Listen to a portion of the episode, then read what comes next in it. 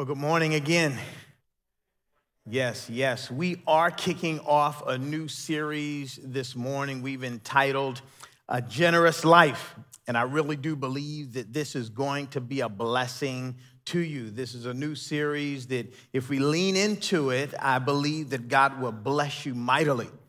That term bless or receiving a blessing is really a churchy term, right? It's not a term that you would use at the office, unless you work for maybe a nonprofit organization or something. But that term, blessed, is a term that we frequently use in the church, right? Apart from the name of Jesus, it's probably the most frequently used word that we use in the Christian language, right? We've all heard those phrases, I'm blessed by the best, or, the Lord will bless me, or have a blessed day. May the Lord bless you and keep you. I'm waiting on my blessing. I can keep going, right? You've heard the many phrases about being blessed. And if you were to jump online or maybe look at social media and see what it looks like to have a blessed life, you'll probably get pictures of maybe a YouTuber, right? A YouTuber that's living in a mansion playing with expensive toys. Or perhaps you'll see a video clip of a professional athlete that spends his first $1 million. He shares what he spends his money on, right? People like Jalen Hurts and also Patrick Mahomes. Patrick Mahomes has a lot to be thankful for, and many people might consider him to be blessed, right? Here's a young man. He's 27 years old. He's got 2 Super Bowl rings now. He has lots of money. He probably would share with you what he's done with his first $1 million. And he's also blessed with this ability to play like no other player on the football field. So he can sort of demand a certain salary. I'm sure that football player Damar Hamlin feels that he's been blessed, right? We all watched on the TV screen him have this cardiac arrest, and now he's walking around like everything is okay with him. So I want to ask you, what does being blessed mean to you? What does it mean to be blessed? For most of us, we think that being blessed is receiving God's favor, and you really have nothing to do with it. It's just something that you receive from God. While blessings are received from God, what if it's not just a passive experience? What if it's an active experience? What if it's not like just opening up your hands, waiting to receive something? What if it's like opening up a door to actually tap into something? Yeah, what if that was what it was like, and that you don't have to just sit around waiting for God to give you your blessing? Well, today, I want to share with you a message that I've entitled, Living the Blessed Life. Living the Blessed Life. Let's pray. Lord, we just thank you, God, for giving us an opportunity to dive into your word. God, we ask that you would open up our ears and our hearts to receive your word. God, let everything that I say ultimately glorify you. Let your people be edified so that they might leave here, not only be hearers of your word, but also be doers also. God, we ask this in Jesus Christ's name we pray. Amen. Amen. I'm going to take you to a passage of scripture, and we're going to start right there at Acts chapter 20, verse 35. And this is what Jesus said. He says, it is more blessed to give than to receive. It is more blessed to give than to receive.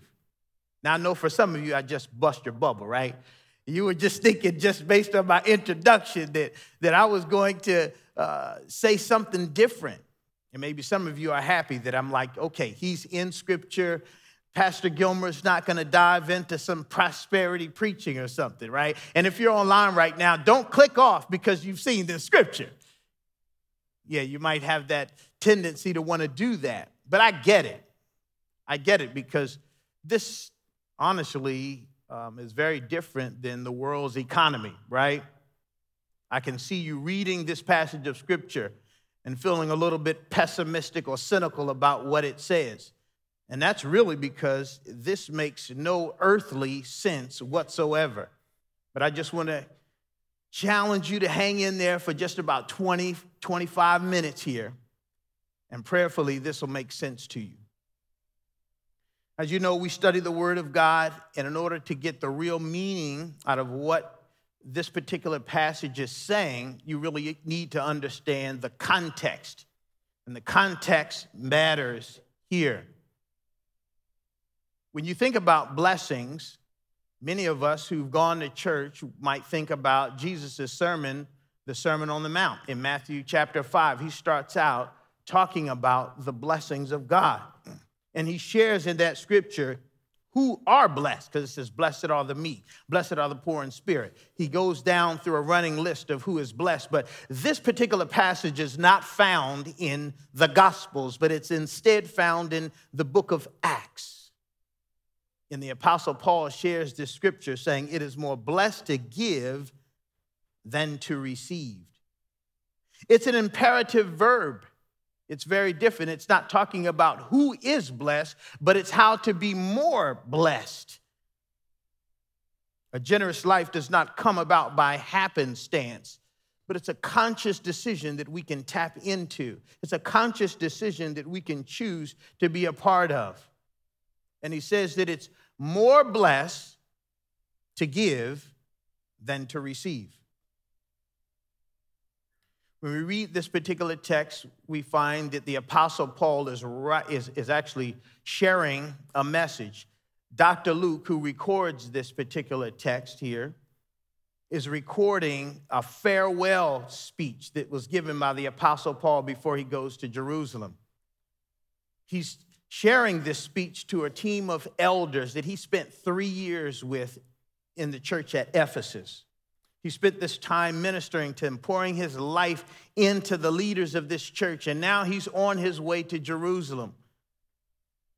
And before he goes to Jerusalem, he requests that these elders would meet him at the port of Miletus so that he might share with them his final words, his final charge, his final challenge.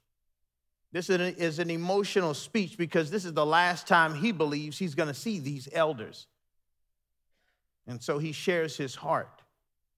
It's a beautiful passage, which we get perhaps the most intimate glimpse of the heart of this great apostle. He shares from his heart how he cares and has concerns for the church. He warns them about false teachers and prophets that would come. And today we're going to look at 4 verses at the end of his farewell speech to get really what God has for us today. It starts from verse 32, and we're going to go to verse 35. Let's take a look at verse 32. He says, and now I commit you to God and to the world of his grace, the word of his grace, which is able to build you up and to give you an inheritance among all who are sanctified. Here he is officially sort of transferring his responsibility and his authority to these elders. He's sort of handing this over to them. He's handing the baton of leadership to them before he boards this ship and heads to Jerusalem. And in this final statement, he begins to share the importance of the word of God that would build them up, but he also reminds them of this inheritance that they have received. They received this inheritance by embracing the gospel of Jesus Christ. See, Jesus is the embodiment of giving, in that he ultimately was the one who left the splendor and glory of heaven, came down, walked with us, and became that sacrificial lamb, giving himself for the sins of mankind, becoming that payment that we could not pay for ourselves. He dies on the cross for us, and we did not deserve it. The Apostle Paul often taught, and he often wrote about the grace of God.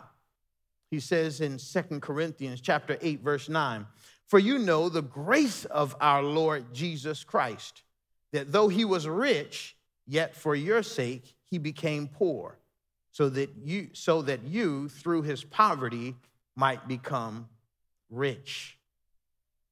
See, in the Old Testament, one would receive the riches of his inheritance from his father. And this typically was given to the firstborn son. That firstborn son would be born with this birthright. And this transition of the riches of that inheritance of the father would be given to him through what was called a blessing. And this blessing was to lay the hands on their son, and the father would then give that blessing to his son. When you trust Jesus Christ as your Lord and Savior, you are born again. If you go to John chapter 3, you'll see that Nicodemus comes to Jesus by night, and he's wondering how Jesus is able to do all these miracles and have the power that he has. And Nicodemus wants this power. He wants the ability to have what Jesus has. And Jesus' response to him is that you need to be born again. It is in John chapter 3 that we have the scripture that you probably had to memorize when you were a young child. John 3:16, for God so loved the world that he gave his one and only son, that whosoever believes in him would not perish but have everlasting life. Jesus shares that to Nicodemus because he wants Nicodemus to know that he needs to be born again so that he might be able to receive the birthright of eternal life, being a part of the kingdom of God, and that it would come through faith and not through works. And so when you trust Jesus Christ, you are then given the birthright because you're considered a child of the Most High God. What a wonderful inheritance that we receive once we trust in him. So when we trust in him, we know that we are then born again, and we receive all that God has for us. This present experience of our inheritance is an internal confidence and peace that we have. It's an inner state of well-being where we have a fully satisfied soul. The Spirit of Christ then indwells within us, and then we find that the Spirit of Christ gives us something that money can't buy. Galatians 5:22 says that we receive this love, joy, peace. This kind of inheritance is something that is not based on the worldly economy, but it's based on something that God gives us, and no one can take it away. We also look forward to a future inheritance. So not only do we receive the Spirit of Christ, that we not only receive this birthright, that we now are part of God's family as his child, that receives all of the inheritance, we also become a part of his eternal kingdom that will reign for eternity. That's another piece of the inheritance that we receive. We won't fully understand that, and it will not be fully manifested until Jesus returns. But we have the hope, and we have this knowledge, knowing that we're going to be a part of an eternity that will never end. So whatever momentary suffering that you might experience will never compare to the eternal glory that we're going to be receiving with our Lord and Savior, Jesus Christ. Kind of leads me to the first part of my one and only point this morning, and that is that you're blessed. That's right. You're blessed. You need to let that sink in for a minute. Let me maybe help you understand it this way. Let's just imagine if this afternoon you go home and a gentleman knocks on your door, somebody that you're not familiar with, and he explains to himself that he is a long-lost relative of yours.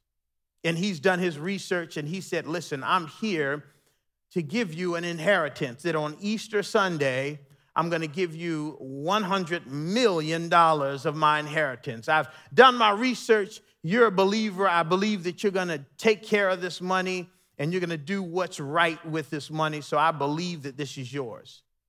And he gives you a slip of paper that's sealed, it's been sort of certified, and it's real. On Easter Sunday, you're going to receive $100 million. I can tell you right now that you're going to think differently about what you have. You're going to think differently about your resources, about your time between now and Easter Sunday. It's going to be a lot easier for you to let go of what you have and give to others once you recognize that what you have coming to you is a lot more. And so it gives you this ability to say, you know what, let me let go. When I think about the eternal things that God has for me. See, your soul is secure and your future is fixed because of that inheritance that has been given to you. I want you to proclaim that. Just say this with me. My soul is secure and my future is fixed. See, you, in fact, are blessed. You are blessed. And when we focus on what God has done for us, it allows us to let go of what we have and to be a giver instead of being a receiver. See, when Paul talks to the elders, he gives them the key to this generous life back in verse 24. So as he unpacks his farewell speech in verse 24, look what he says. He says, "But I consider my life of no value to myself. My purpose is to finish my course and the ministry I received from the Lord Jesus to testify to the gospel of God's grace." This is not self-deprecation. He's not belittling himself. But what he's doing is he's comparing this temporary life that he has here on earth with the eternal life that he's going to have with his Father. He's beginning to look at his state, and he's like, this really doesn't measure up. So I'm willing to do whatever I need to do. I'm willing to give everything that I have to advance God's kingdom. This is his mindset. This mindset is the same mindset that Jesus had. It was in John chapter 10 that Jesus says that you don't take my life from me, but I lay down my life and I'll take it back up in 3 days.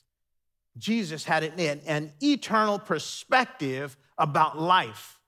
And so that was why Jesus was willing and able to give his life. This is the same perspective that the early church had in the beginning. They had a sense of duty that outweighed their life itself. That's why they were willing to give their lives. They were willing to be martyrs because they knew that this was not their end. They had an inheritance that no one could take. On January 13, 1982, Air Florida Flight 90 took off from Washington National Airport on its way to Fort Lauderdale. And after being in the air for only about 30 seconds, it began to veer to the left. It ended up clipping the 14th Street Bridge and careening into the Potomac River. Some of you all might remember that.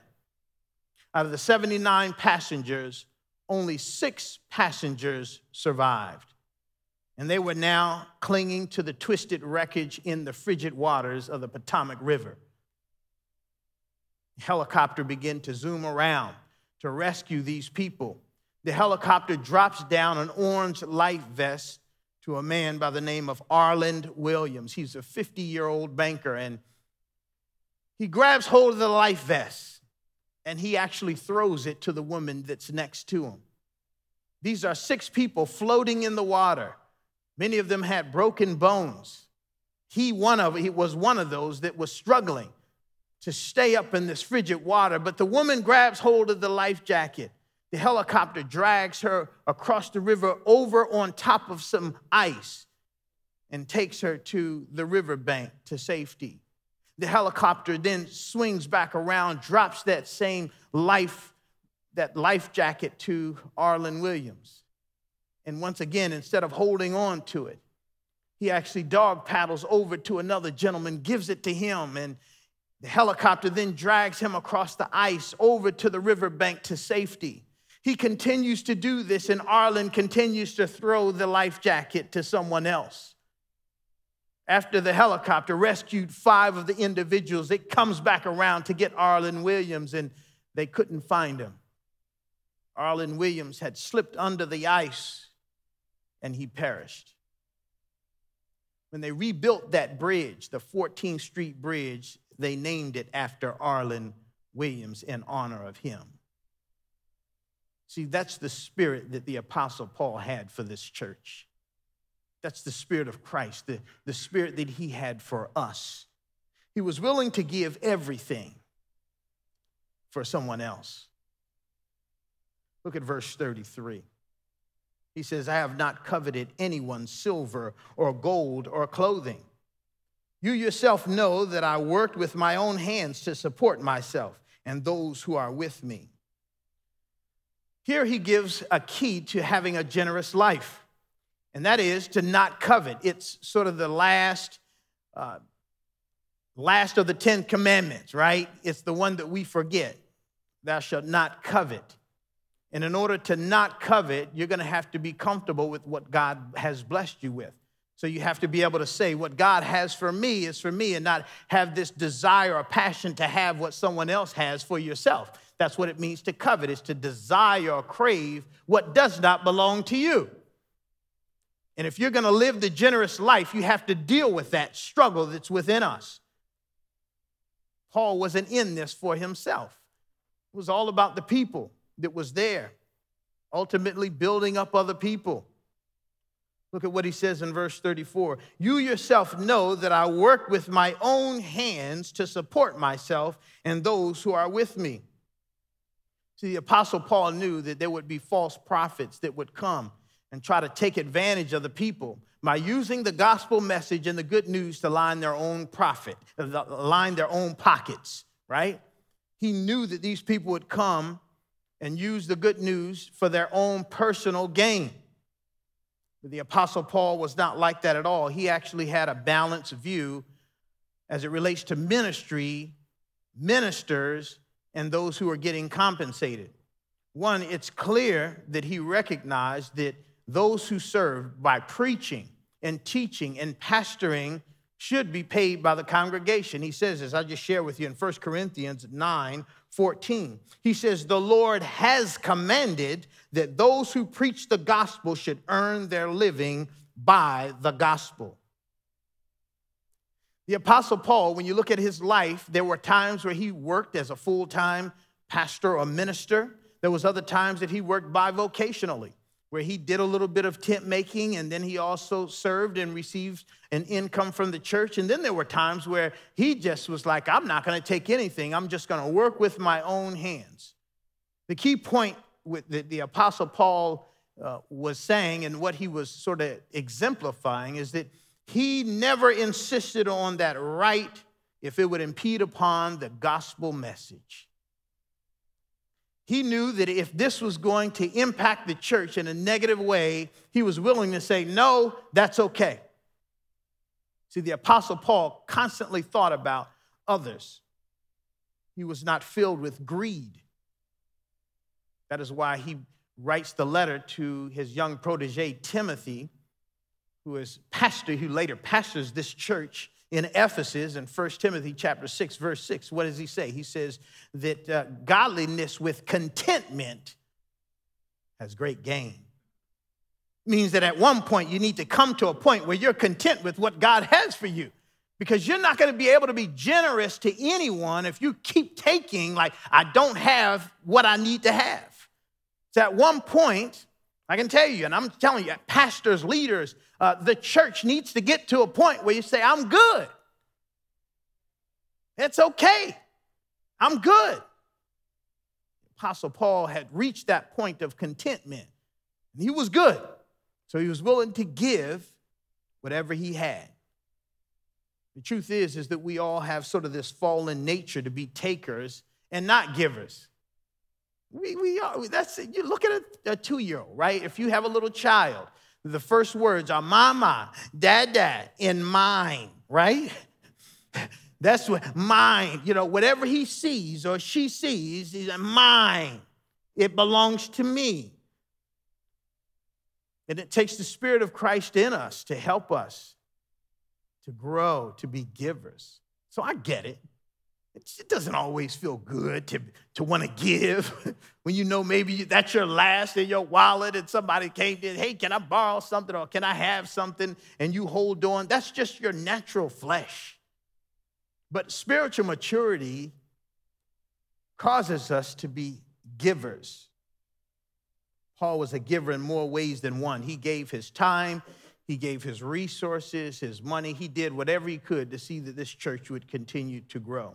And Jesus took that same time to help those who were in need, to help the poor, to feed the hungry, to heal those who were sick. He always made time to be a blessing to someone else. And a generous life is one which imitates the generosity of Jesus. Yeah. Here at Central, we have a monthly opportunity to serve in our own community. There's a ministry we call Restoring Hearts, and we partner with this ministry to be a blessing to the homeless and those who are in need on a monthly basis. Every third Saturday of the month, it's an opportunity for our church to partner and serve those who are in need. And so if you were to go onto our website under events, it's always there. You can even go onto your church app, okay? Go there under events and you'll see it. Click on it. It'll give you details on how you can serve on a monthly basis, being a blessing to people in our community. In turn, what happens is the Lord will bless you in more ways than you can probably understand, or in ways that you might even not intend him to. I remember there was a time in my own personal life that I had been laid off from my job, and I had slipped into being depressed.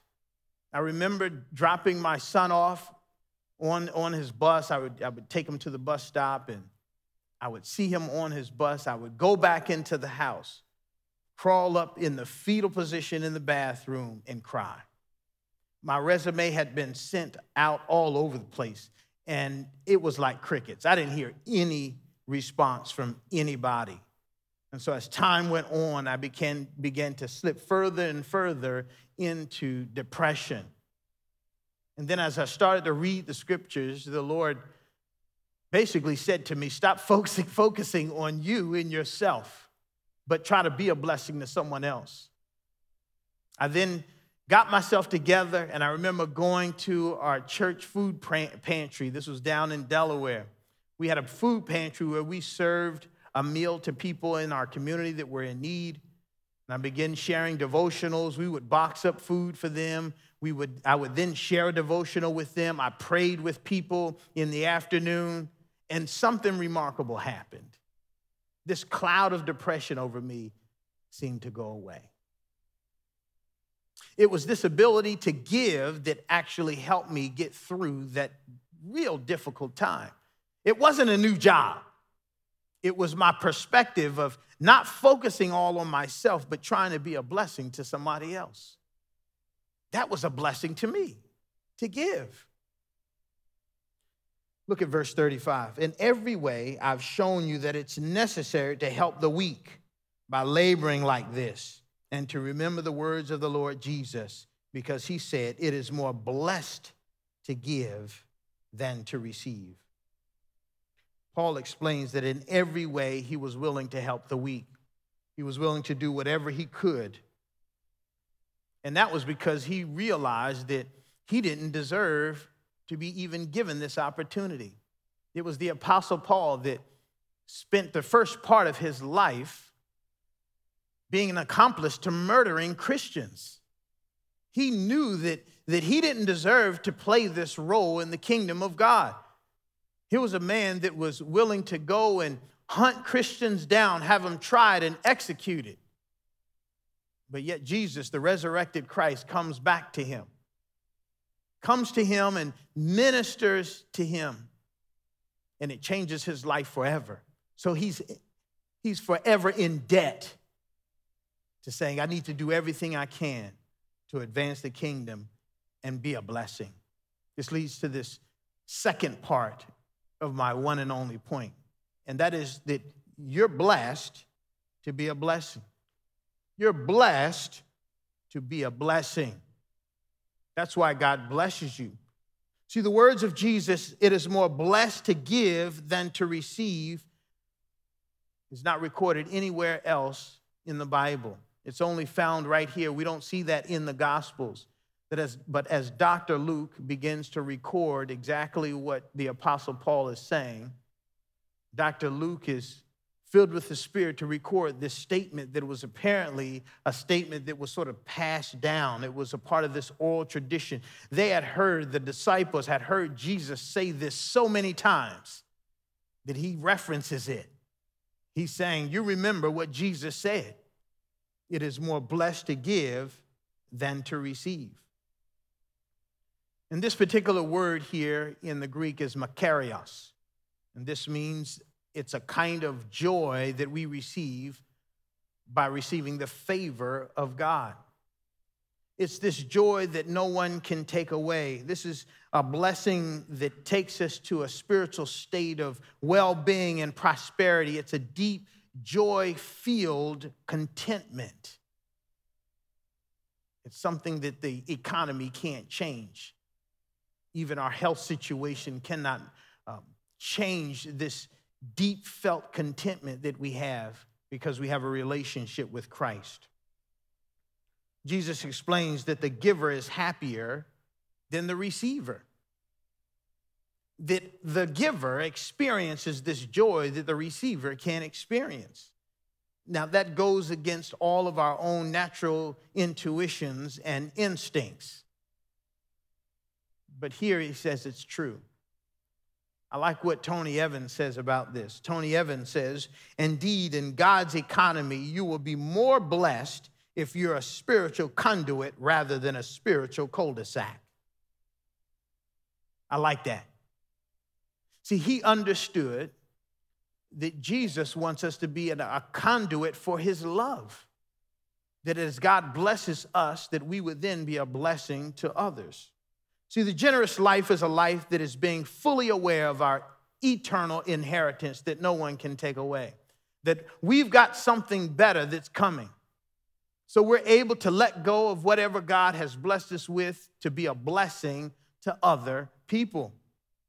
Giving is a biblical principle that we can experience today, that we can be able to be a conduit and receive this blessing from God. In this month, in this particular series that we're in, A Generous Life, here's what we want to do. We want to be able to be a blessing, to spur one another on, to be generous. Take a look at this number that's on the screen, and here's what I want you to do. Take a picture of this number. You can write it down. Make a note to yourself, because this number, we want you to text how God is going to use you to be generous. So here's what you would do throughout this month is I want you to be a giver. And I want you to see how God will continue to bless you. And then we're asking that you would text your story of being generous and how God uses that generosity to be a blessing to someone else. This is not about bragging on ourselves, but it's about spurring you on to see how God blesses you when you give. That God is using you to be a blessing to other people. It's clear that in the scriptures, he tells us that it is better to give than to receive. And so what we're going to do is we're going to take your stories and do it anonymously. We don't need your name, but we might share some of these stories in this sermon series. So as they come, we'll share how God is using you to be a blessing. Be ready to share the gospel, because that usually is an open door for them to find out, like, why did you just pay for my groceries? Why did you give me that gift card? Why did you spend your time helping me, helping maybe a neighbor? There's a number of ways that I believe that the Lord is going to use you to be a blessing to others. Let God use you to be a conduit of his love. Perhaps it could be even serving at the Restoring Hearts ministry. Whatever it is, we want you to be able to text to that number your story. And just text it anonymously, and this month we're going to see how God will use you. Arland Williams' silent message to his fellow passengers was heard loud and clear. That message was, I'll give so you can live. I'll give so you can live. That was Jesus' message to us as he hung on the cross for us. As he hung on the cross, he was keenly aware that he was given a lifeline because he knew that he had the power to come down off of that cross. But instead, he said, no, I'll give so you can live. Jesus is the example for us on how to live a generous life, because it was Jesus who gave his life for us. He gave the most precious thing in the universe so that you might live. And if we have the Spirit of Christ, his inheritance living in us, it should cause us to be givers as well. And on the first Sundays of every month here at Central, we celebrate the goodness of God through communion. It's an opportunity for us to be reminded that we didn't deserve it, but Jesus gave it. We didn't deserve this relationship, but he gives it to us. And I want to give you an opportunity to just begin to reflect upon God's grace in your own life. And I want to give you this moment in space to just ask for forgiveness if you've done anything that was not pleasing to him. The good news is that the scripture says that if we confess our sins, that he's faithful and just to forgive us of all unrighteousness. And then we'll celebrate communion together. And so bow your heads right now. If you're online, bow your heads wherever you are. Just spend some time praying to him, asking for forgiveness, knowing that he has the ability to do it because he's already died on the cross for you.